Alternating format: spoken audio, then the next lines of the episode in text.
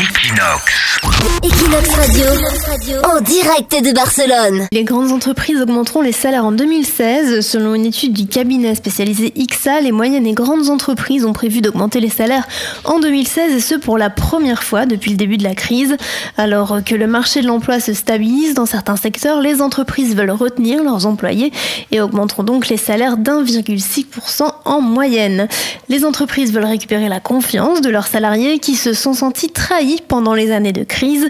Baisse des salaires, suppression des avantages sociaux et davantage de tâches à accomplir. Alors pour se rattraper, elles tentent de compenser par des hausses de salaire, mais aussi des compensations dites émotionnelles, comme un environnement de travail plus agréable ou encore la flexibilité des horaires. Les employés espagnols gagnent en moyenne 1470 euros net par mois, tandis que les membres de direction ont un salaire moyen de 4300 euros.